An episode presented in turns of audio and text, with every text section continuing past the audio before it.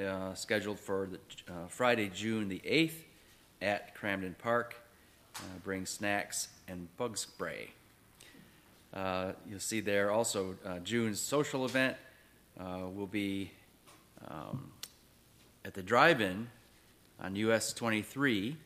Uh, The sign-up sheet is on the helps board, and we'd like to know so you can caravan and get together in the same row. That is Friday, June the 15th. Uh, You'll see it in the bulletin uh, and on the prayer chain for updates. Uh, So keep out uh, watch for that. The social planning group will meet at the Armstrongs June the 5th at 10:30 a.m. See Jess if you're interested in helping with that. So, all right. Anything I've overlooked, missed?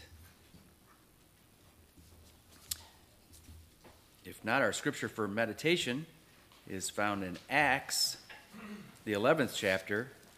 Read 19 through 30. Acts 11, 19 through 30.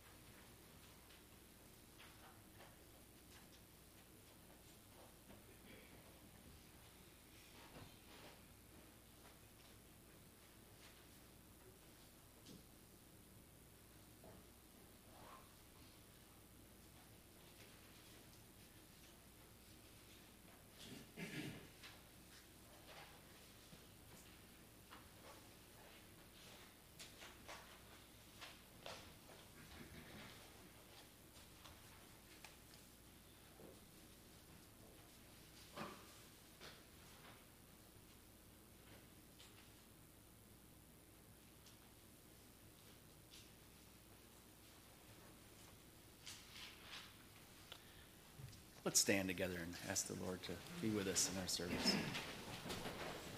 Dan, can I ask you to open today? Lord, we thank you for um, your son, most of all. Thank you for his shed blood on the cross. And um, thank you that um, we can be here today to, um, to worship you. Um, may you change our hearts, Father, um, by your word today. And um, may you receive um, glory. In your name I pray. Amen.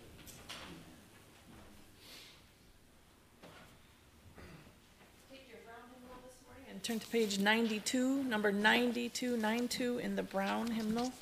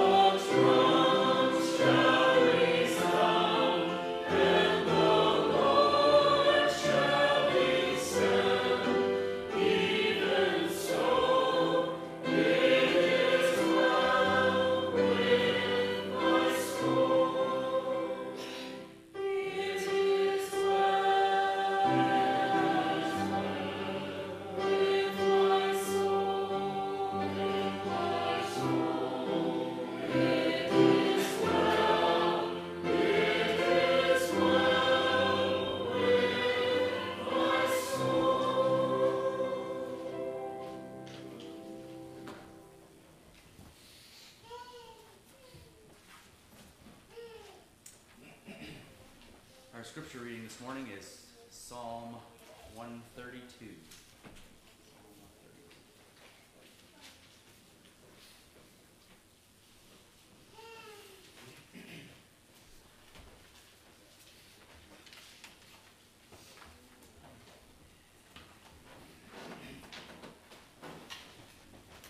Let's stand as we read together. Psalm 132, verse 1.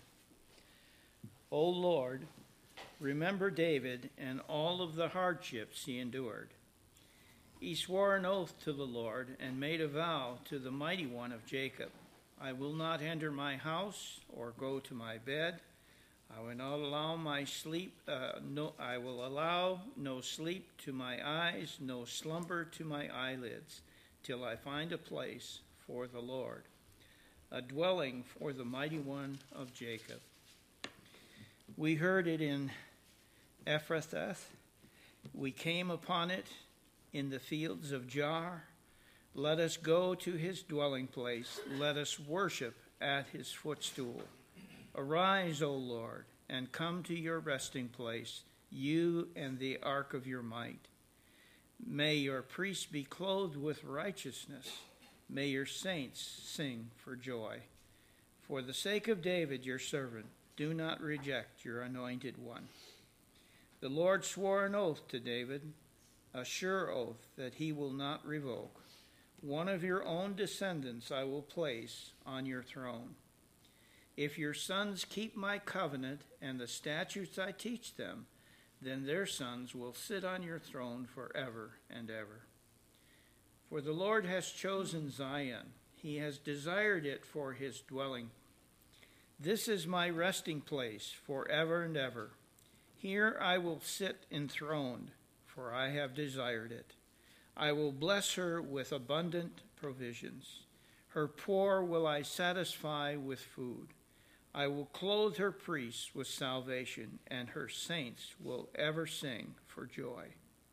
Here I will make a horn grow for David, and set up a lamp for my anointed one. I will clothe his enemies with shame, but the crown on his head will be resplendent. May God bless his word. Thank you. You want him to stand? Stay standing, yep. just Stay standing. Take your brown hymnal again and turn to one eighty-nine, one hundred and eighty-nine in the brown.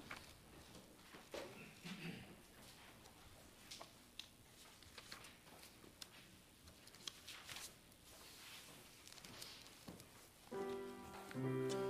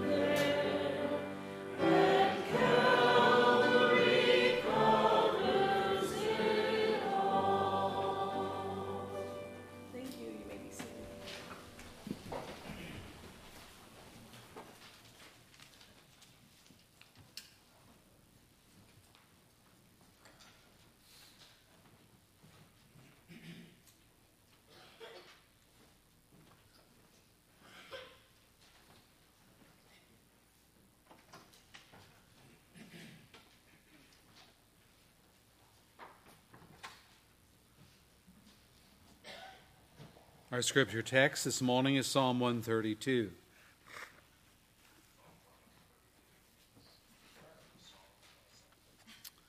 Let me just say that uh, movie night on the social on on uh, that's coming up in June 15th. It's a kids film, uh, an animation film, so it's a good uh, time to be out with the family. We want to do something together, and um, I think it'll be an enjoyable evening. Last time we went bowling, we had 18 people bowling. Um, I didn't bowl, but I sat there and enjoyed watching it. My hand, I didn't want to mess my hand up any more than it is from having having foaled last um, May and, and injuring it.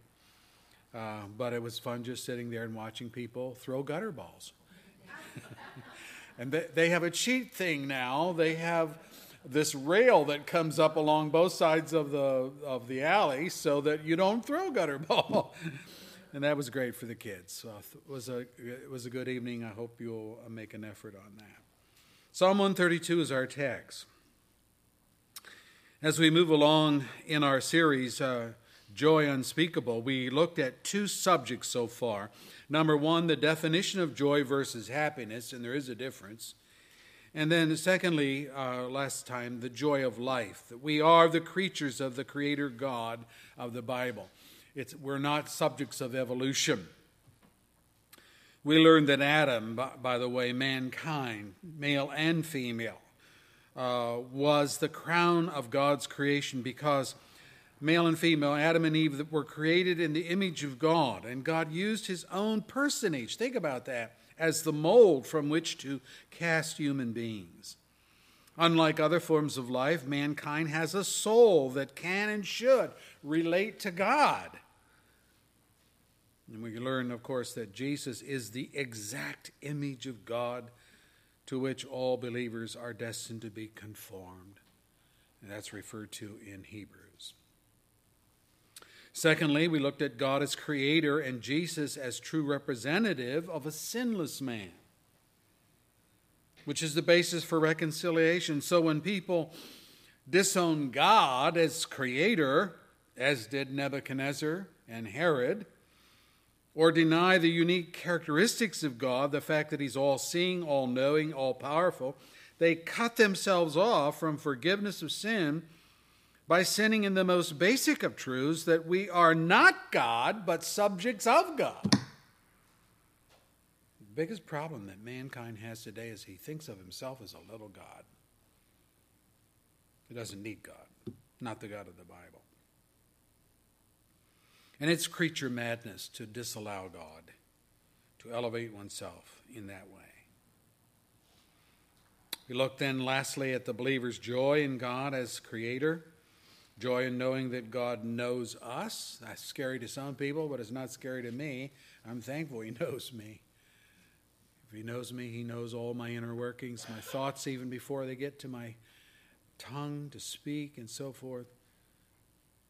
David said, "That boy, that's too wonderful for me, and it's wonderful for all believers." The joy of an ever-present God. It's comfort that no matter where we are, well, no matter where we go, God is with us. Some people like to run away from God, but the believer likes to run to God. And that's the difference. And then we looked at the joy of God's all powerfulness. He created us in our mother's womb. He mapped out the days of our lives before any of them became a reality. And none of us dies prematurely. Uh, we die right on schedule. And if we know the Lord, we're absent from the body and present with the Lord. And that's the great promise that Christ has given to his people. Well, all that said, today's message deals with the joy of salvation. The joy of salvation. As we come, let's pray. Thank you, Lord, for your word. Bless the truth to our hearts. As we talk about the serious matter of salvation, there's so much being said in our day about it. And when I think of it, a lot is being said, most of it being said is untrue and misinformation. The religions of the world talk about earning salvation, doing this, doing that, praying a certain way being involved in works of benevolence, uh, working one's way to heaven and salvation. Lord, help us to see the grace of it all. given to us in Christ Himself, that He might be glorified, not man. We pray in Jesus' name. Amen. We're looking at the subject today of the joy of salvation. And the first thing I want us to note is God's advance warning. He does give warnings. At the creation of Adam and again of his wife Eve, God laid down one rule, one rule of conduct, and one consequence if they disobey. Here it is. And the Lord God commanded the man, You are free to eat from any tree in the garden, but you must not eat from the tree of the knowledge of good and evil, for when you eat of it, you will surely die. Genesis 2, verse 16 and 17. This was extremely gracious on God's part. There are no surprises here. God did not keep Adam and Eve in the dark. He did not allow them to eat of the forbidden tree and then pounce upon them in judgment. No. The terms of their existence, the perimeters of their environment were carefully laid out. You are free to eat from any tree in the garden. Boy, that's spacious, isn't it? But one. Every tree but one. I don't see any deprivation here, do you? Goodness. They had plenty to eat. They had dozens of choices to provide variety and squash monotony. There was uh, no, oh no, not bananas again today. There was nothing like that. They could eat of anything they wanted. The variety was copious. Every kind of fruit grew in Eden's bountiful garden. Second, God not only laid down the law and set the perimeters for obeying, but He proceeded to tell our first parents the consequences should they choose to disobey. Let me read it for you. But you must not eat from the tree of the knowledge of good and evil, for when you eat of it, you will surely die. Genesis 2, verse 16 and 17. I was thinking about this. You know, every good teacher knows that it's not sufficient to lay down rules of conduct for their students. He or she, as a teacher, has to state what will happen to those who break the rules. Again, trying to avoid all surprises. Well, you never told me that.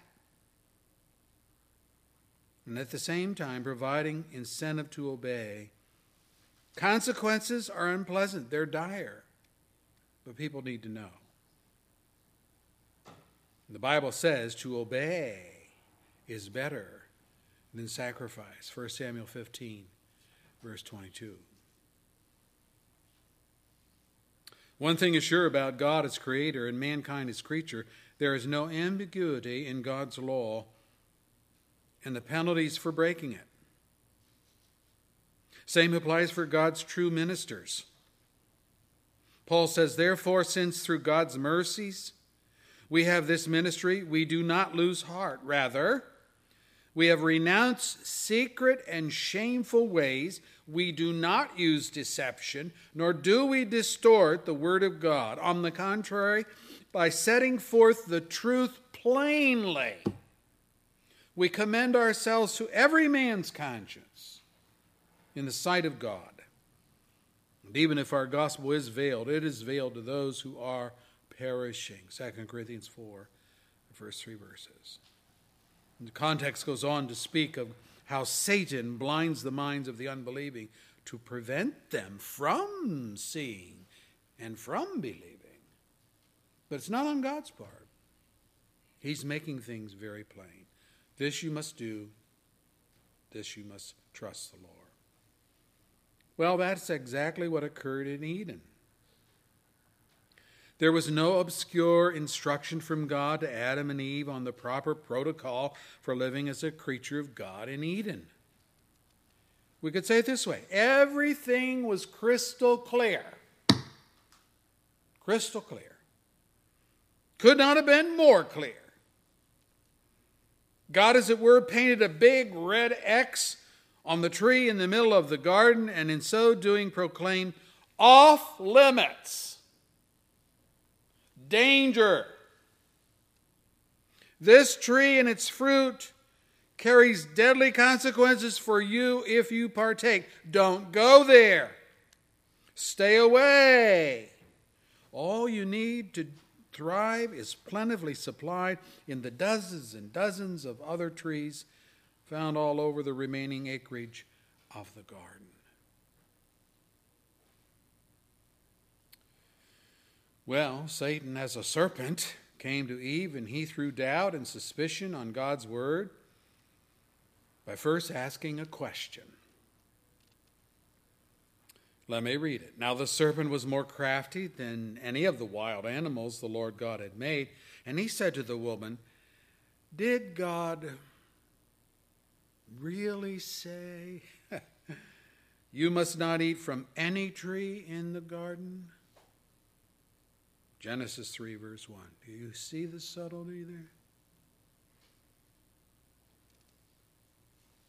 When I was a kid growing up in Pennsylvania, our town had the Susquehanna River flowing through it, still, still does. the Susquehanna River at that point was better than a quarter mile wide. It wasn't like this little stream up the street here that you call the Flint River. We kids learned to love the water swimming, fishing, all the amenities of a large body of water. But there was also the danger of deep water, there was also the danger of rapid current, plus poor swimmers on the part of the gang known as the River Rats. So my parents and those of some of the other kids laid down this rule you are not to go to the river unsupervised by an adult. This was a reasonable and sane rule given the possible dangers involved. But what would happen? What would happen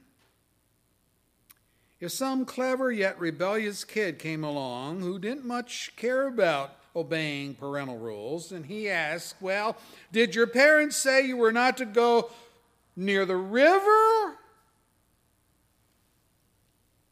Or did they say you were not to go near the water? Hmm. To our way of thinking, the river and the water were one and the same, but there were other bodies of water elsewhere mountain streams, creeks, lakes, ponds. The changing of the word from river to water was designed to cause us to question the exact nature of the rule. I mean, if the word river was used, that's that was plain enough. There's only one river in the town. But if mom and dad had used the word water, likely they didn't mean river, did they? Because no one ever said, let's go to the water for a swim. It was always, let's go to the river. One word changed. This was Satan to Eve. Did God really say? And you know what? It worked. Satan dangled the bait in front of Eve and she bit. Her words. But God did say, You must not eat fruit from the tree that is in the middle of the garden, and you must not touch it. Well, really? And you must not touch it, or you will die. Genesis 3, verse 3. Well, wait a minute. Where did this business of not touching the tree come from?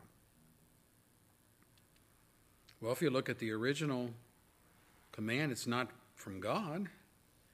It's not in the original prohibition. Eve is extrapolating She's drawing conclusions from her own thinking, all because Satan has caused her to doubt her understanding of the prohibition.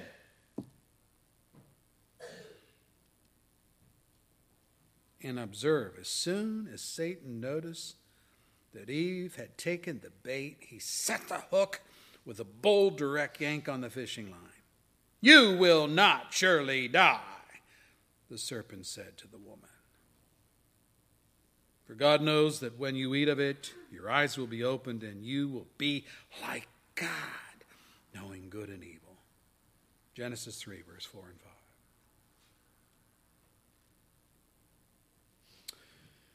What's he doing?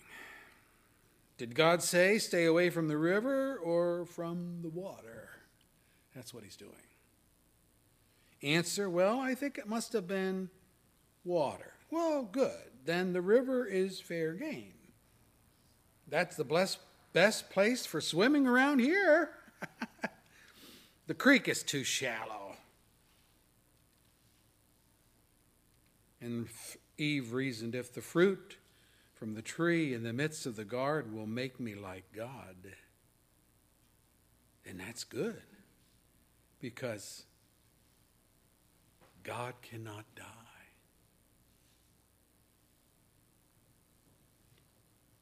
And so the serpent sunk the hook. You will not surely die. You see what's happened? Plant the doubt, get her thinking the wrong way and then make a bold statement that opposes the very word of God. Well, all that remained for Eve was to eat of the fruit, which she did. And we read, she also gave some to her husband who was with her, and he ate it. Genesis 3, verse 6. What happened? Well, the clear command of God was twisted, it was tweaked, it was diluted to the point that our first parents ended up believing Satan's spin. Paul states the consequence.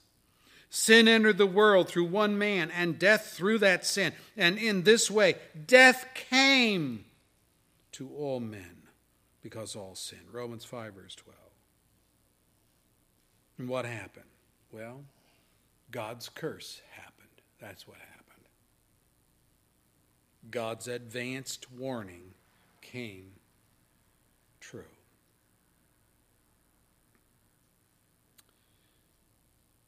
There was this advance warning, and Adam failed. But God did something else. He gave an advance promise of redemption. It appears, does it not, that Satan pulled off a tremendous coup that day in Eden with but a well phrased question. He created enough uncertainty in Eve to question God and enough faith in his own words to get her to disobey what God had clearly prohibited. Paul puts it this way For Adam was formed first and then Eve, and Adam was not the one deceived. It was the woman who was deceived and became a sinner. 1 Timothy 2 13 and 14. This did not exonerate Adam, however. It only means that Eve was tricked into sinning, whereas Adam sinned with his eyes wide open. I think in him more culpability if you think about this. But a sinner by default or a sinner on purpose is still a sinner, doomed to death and destruction as part of the penalty of sin. We might ask the question well, couldn't God just, mm, couldn't He just change His mind about the penalty? No. The answer is no. God cannot change his mind. You say, wait a minute, wait a minute, Pastor. Did I just hear you couple the concept cannot with God? God cannot change? I thought God can do anything he wants. Isn't that part of being God? Well, the basic truth is that all people, including God, can only act on the basis of their nature. what he or she is internally, which has to do with their upbringing, their education, their disposition, and so on, as we're talking about men. Sometimes we will hear someone make a statement about another person that goes something like this Henry was fired from work today because he told off the boss to his face. I, I just couldn't believe it. I mean, he got all red in the face. He was shouting. He was waving his hands. That was so, so out of character for Henry. Well, obviously not. Henry may generally have come across to others as a mild mannered employee who normally just did his work quietly and without fanfare, but then no one was pushing his buttons to see how he would react in a situation where the boss was on his case for something he didn't do. And when the new occasion arose, Henry simply showed another side of his nature, one this time that cost him his job. God has a nature too. But it's not a nature patterned after creatures, after man. Rather, it is a nature that in many ways is contrasted to man's nature. For example, Paul, in contrasting us with Jesus Christ, God's Son, states it this way If we are faithless, he will remain faithful, for he cannot disown himself. 2 Timothy 2:13. Well, we ask, can't men be faithful? Oh yeah, absolutely. Especially the believer whose new nature is patterned after Christ. But because of sin, we can also be unfaithful. But that label can never be attached to God because God's nature is not subject to change.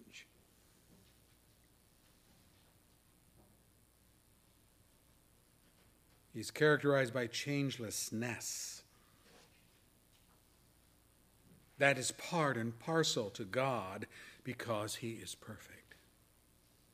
To be subject to change, think about this, that's us. To be subject to change is to admit to not being perfect. Oh, I need a correction here, or something has to happen here. We do not know everything there is to know, so we often change our minds. Even scientists, with their theories, they change their theories because they discovered new things. We change our plans because something arises providentially that alters our decision. We change in physical health. Boy, I'm experiencing that. we can't do all that we used to do when we were younger.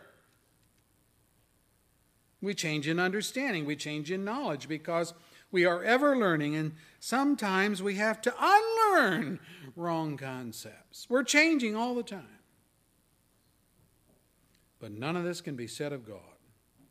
He never goes through any kind of metamorphosis or change. Instead, his nature is eternally fixed, perfect. Says he cannot disown himself of Jesus, the writer of Hebrews says, Jesus Christ is the same yesterday and today and forever. Hebrews 13, verse 8.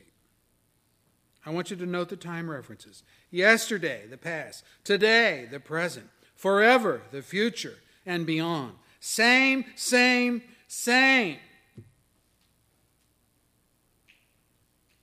And brethren, it is the sameness that makes God's Word, the Bible, the only reliable source of information to find God and to learn about Him. Because God cannot change any threat we discover. You must not eat from that tree of the knowledge of good and evil, for when you eat, you will surely die. That will come to pass if and when the conditions are met to breach God's rules.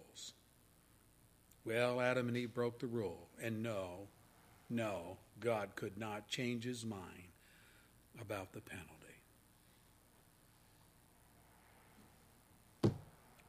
So we say, well, then Adam and all of his posterity are doomed. Adam the sinner passed on his sinful nature to us, and if we are sinners by nature, and we are, then there's nothing we can do to undo the legacy Adam has left us. And what is more, God's judgment of death remains. The wages of sin is death. Romans 6:23. Because God cannot change his mind. Can't ignore the penalty. That sounds pretty hopeless to me.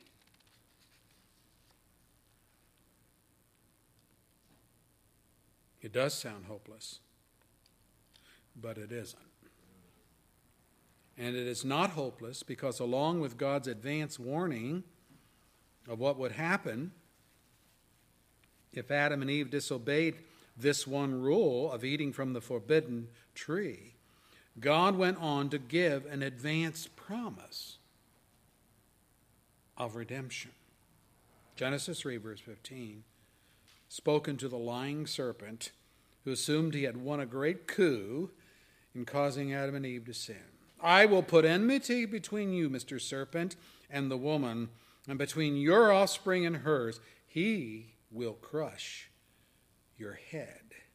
You will strike his heel. Genesis 3, verse 15. And the he referred to is none other than the special seed of the woman, of whom Paul writes, But when the time had fully come, God sent his Son, born of a woman, born under law to redeem those under law, that we might receive the full rights of sons. And because you are sons, God sent the Spirit of His Son into our hearts, the Spirit who calls out, Abba, Father. So you're no longer a slave, that is to sin, but a son. And since you are a son, God has made you also and heir. Galatians 4, verses 4 through 7. You say, well, I, I, I, I just don't get it. It certainly sounds like God changed his mind to me. I mean, in Adam, men die, but now we are told about God as Redeemer who apparently mitigates that death penalty. That sounds to me like God changed his mind.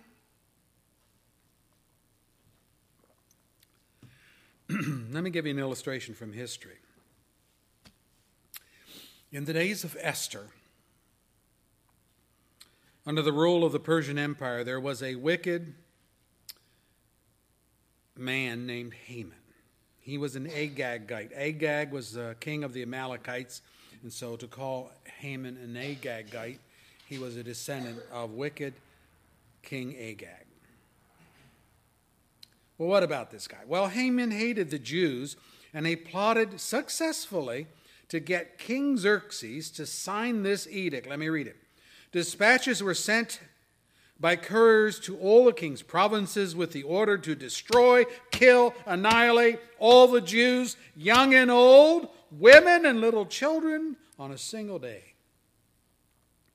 And the day was listed the 13th day of the 12th month, the month of Adar, and to plunder their goods. Esther 3, verse 13. Haman was the author of this edict, but it was signed with the king's signature ring. And that done, the law could not be changed or revoked. According to Esther 8, verse 8. And you can compare Daniel 6, verse 12, where it's stated again.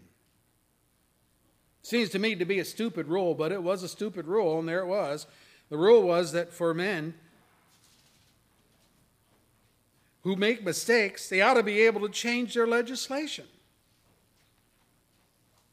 Anything that's been proved to be ruinous or harmful in nature should be able to change that. We're doing that all the time. But they had this rule. Well, how did King Xerxes keep Esther and her people from annihilation? Rules as rules as rules. Here's what he did. Now write another decree in the king's name on behalf of the Jews, as seems best to you, and seal it with the king's signet ring. For no document written in the king's name and sealed with his ring can be revoked. Well, we know that, so there's something going on. Esther 8, verse 8. Haman's edict, signed with the king's signet ring, doomed every Jew to death in the Persian Empire from India to Kush in all 120 provinces. One man's sin, Haman's, put the death curse on all. And Esther, through Mordecai, her cousin, issued a new edict saying basically, here it is, the Jews had the right to arm themselves and to defend themselves on the day Haman's edict went into effect. And what happened? Tremendous victory. That's what happened. Tremendous victory for the Jews. And it's celebrated yearly, every still celebrated yearly in the winter and early spring of every year. It's called the Festival of Purim. Purim is the word used for the lot that was cast to determine the day that Haman was going to pronounce this death knell on all the people.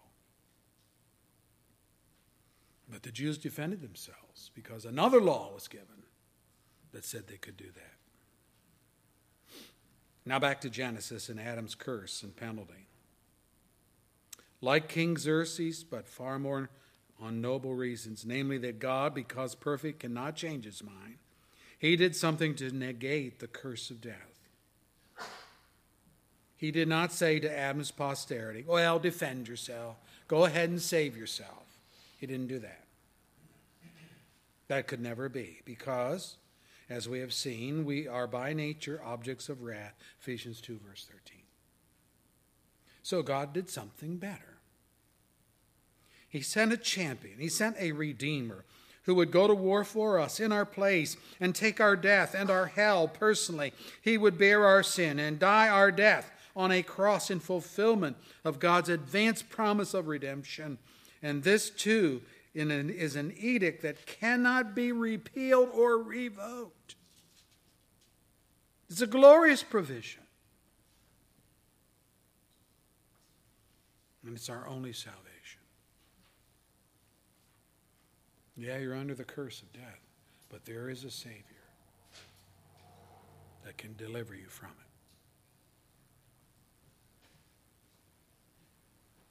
What then can we say of the recipients of the joy of salvation? Well, we are a spiritual people with a new nature. I mean, what good is it to have God send a Redeemer if we, by our sinful nature, cannot respond aright to the victor? Paul pointed the dilemma in these words We preach Christ crucified. It's a stumbling block to Jews, foolishness to Gentiles. 1 Corinthians 1, verse 23. Either way, the hearers are not capable to respond aright to the good news of the gospel. It trips them up. They can't see how one dying on a cross means redemption for the masses. Or it's just utter folly to them to fathom that the death of one man can produce life for many. This is not simply a stretch of faith, it's impossible to believe that.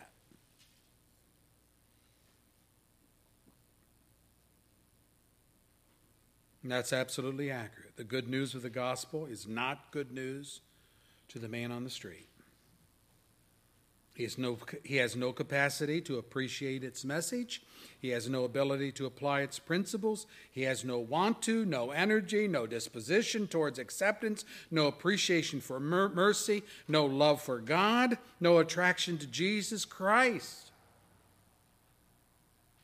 Negativity, yeah, that he has. But positive influence, no.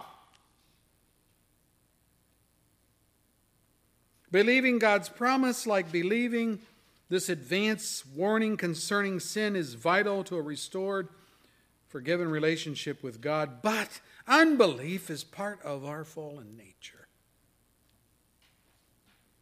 It is Adam's sin all over again with this distinction Adam had a choice, but we don't.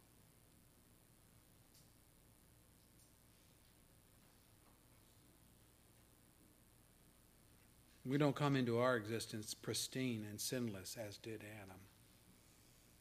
No. We are unbelievers by nature, and God will never be input, important to us on our own. That's what we're wrestling with as we give the gospel, or try to, to people who are unbelievers. So, what happened? Jesus sent was sent as redeemer. But he's no help to us because Satan, in the, in the form of a certain serpent, deceived.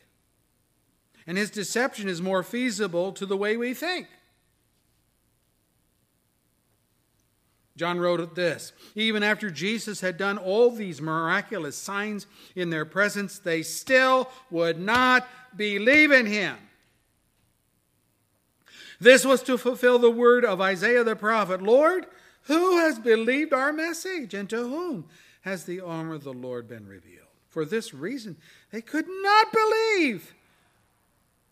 Because, as Isaiah says elsewhere, he, he has blinded their eyes and deadened their hearts so they can neither see with their eyes, nor understand with their hearts, nor turn, and I would heal them.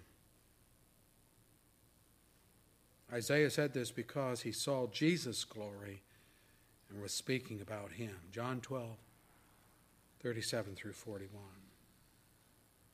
I can put it this way the would not is explained by the could not. They would not believe because they could not.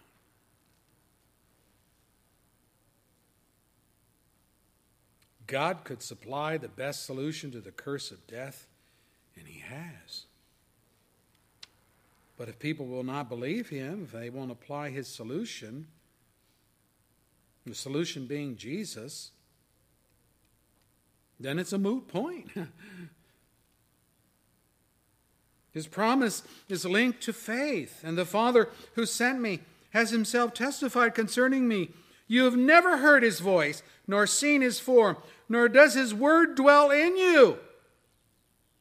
For you do not believe the one that he sent. You diligently study the scriptures because you think by them you will possess eternal life. These are the scriptures that testify about me, yet you refuse to come to me to have life. John 5, verse 37 through 40. It's like an oasis in the desert heat, refreshing, life saving water is pooled there. But if men see it only as a mirage and do not act upon it as being real, they'll die of thirst just steps away from recovery.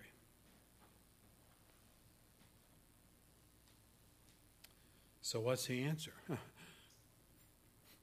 God's made this provision, but mankind has a unbelieving heart. Skepticism is built into us. And of course, you've got the devil there prodding right along with his evil suggestions. Well, the answer is God's electing grace. And surely, as the curse of sin has fallen on all mankind, the promise of life and victory falls on all who repent and trust God as God's Redeemer, who is Christ. Paul words it this way the gift of God is like the result of the one man's sin. The judgment followed one sin and brought condemnation. But the gift followed many trespasses and brought justification or salvation. For if by the trespass of the one man death reigned through that one man, how much more will those who receive God's abundant provision of grace and the gift of righteousness, how much more will they reign in life through the one man, Jesus Christ. Romans 5 16 and 17. What is Paul saying? He's saying this Adam's one sin sentenced the race to judgment and condemnation, whereas those who receive God's grace and his gift of righteousness obtain eternal life through Jesus Christ. say, what's the point? Well, those in Adam were all judged and condemned. Who's that? Every last man, woman, and child in Adam's descendants. Who's that? All of us. All can trace our ancestry back to Adam. So, too, those in Christ, who are they? Those represented by him, those in Christ, receive the gift of righteousness and eternal life. Well, who are they? Yet to all who received him, to those who believed in his name, he gave the right to become children of God. Children born not of natural descent, nor of a human decision or a husband's will, but born of God. John 1, verse 12 and 13. Born of God. Who are those born of God? Whether we're talking about the physical or the spiritual, no one can conceive and then birth themselves. It just doesn't happen. Last week we heard David say to God, You created my inmost being. You knit me together in my mother's womb. Psalm 139, verse 13. You did that, God. God and God alone gave physical substance to David's body from embryo to birth.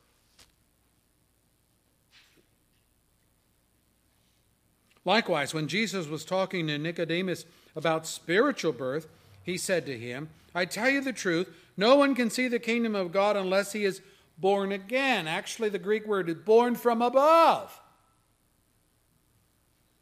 John 3, verse 3.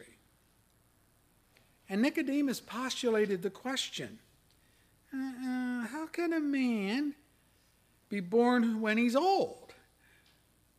Surely he, he cannot enter a second time into his mother's womb to be born. John 3, verse 4.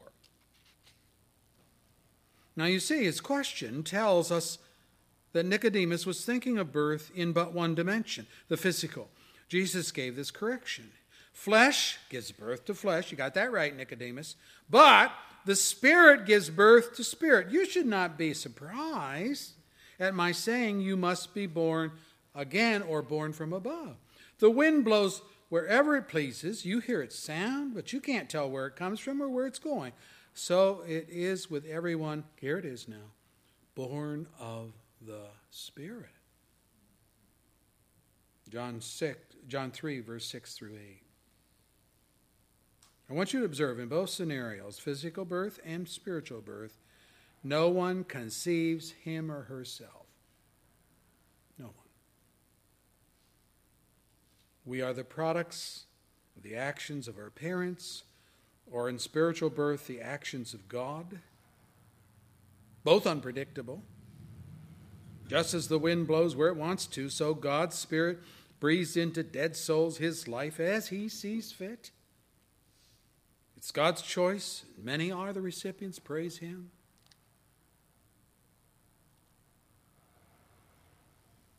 And what's the proof of spiritual life? The time has come, he said. The kingdom of God is near. Repent and believe the good news, taught Jesus. Mark 1, verse 15. Or again, if you then, though you are evil, know how to give good gifts to your children, how much more will your Father in heaven give the Holy Spirit to those who ask him? Luke 11, verse 13.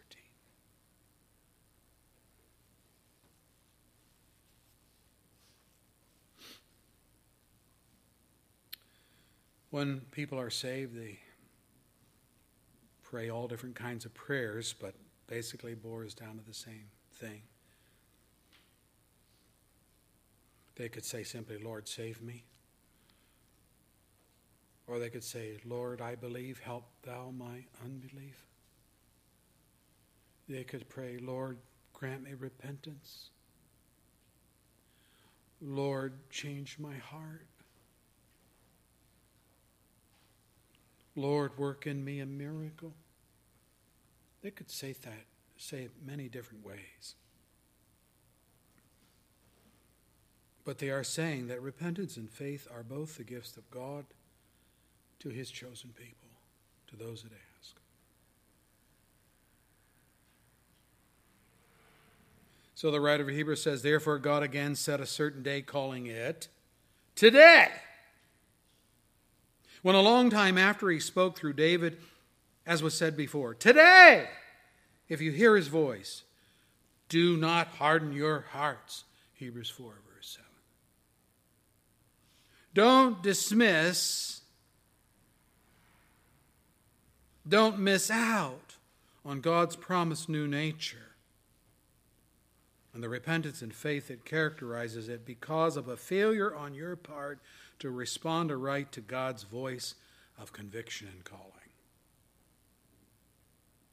I would say it this way God doesn't prod everyone. God's speaking to your heart and He's convicting you of sin and drawing you to Christ. I want to tell you that's a blessing. You better capitalize on that. God's being gracious to you. Most people are thumbing their nose at God, going on with their life, thinking they can do so with impunity. God doesn't see, God doesn't care, God can't do anything about me. When you die, you just die. There's no afterlife, and on and on they go to rationalize their stupidity and their ignorance. Of God. The only place to find God is in His Word, and He tells us what He is and what He will do.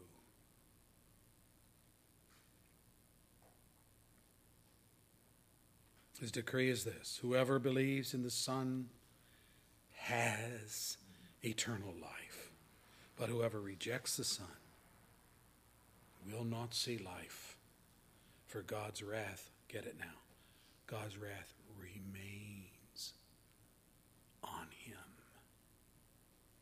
See, if you're an unbeliever here this morning, you're already under the wrath of God. It's like a blanket over your life. And it'll stay there, it'll remain there until and unless you come to Jesus and plead for his mercy and grace. Do that, please. Why should you do that? Because God says in his word, My spirit will not always strive with man. You got a window here, God is saying.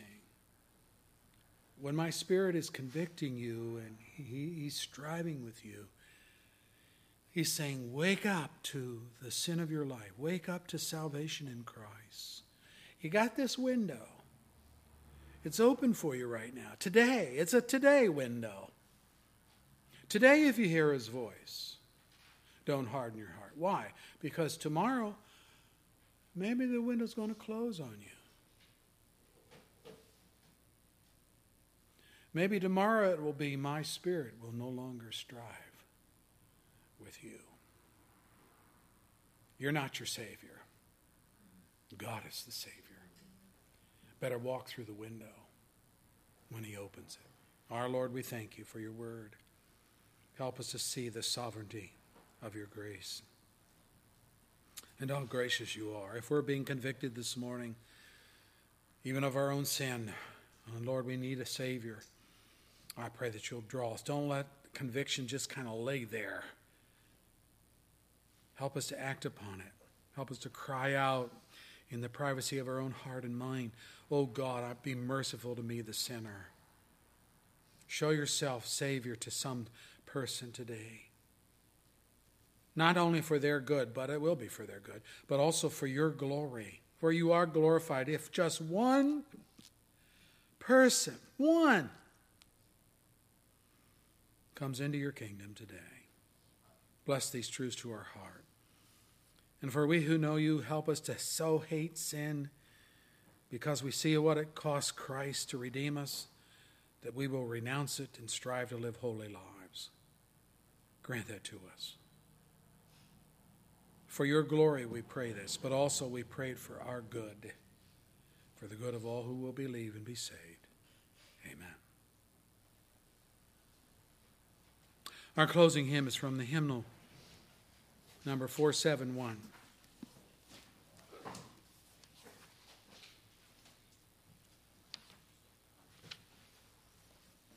471, let's stand as we sing. I like the first verse. Well, the second one's great too. Well, the third one's great too. But I like the way he says this I must needs go home by the way of the cross. I must needs. It's kind of an old way of saying things, but I just have to go that way, is what he's saying. There's no other way. There aren't many roads to glory. There's one. It's Christ. 471. I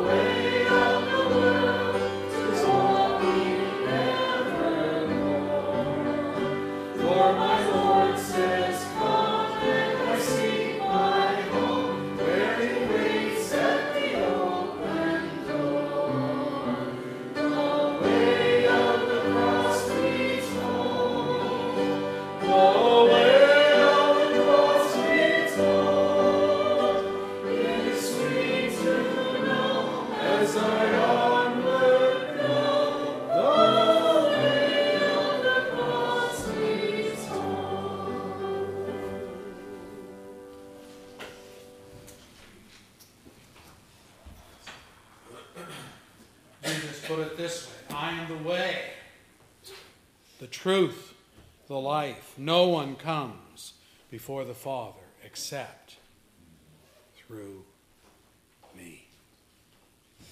Pretty exclusive, isn't it? Doesn't allow any other pathways. I alone am the way, the truth, and the life. That's in Christ.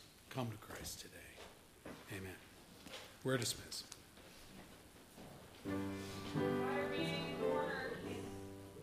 What's choir meeting is in the corner, just in the back, right on the. Sunday school, children's, children's church meeting. Yes. Choir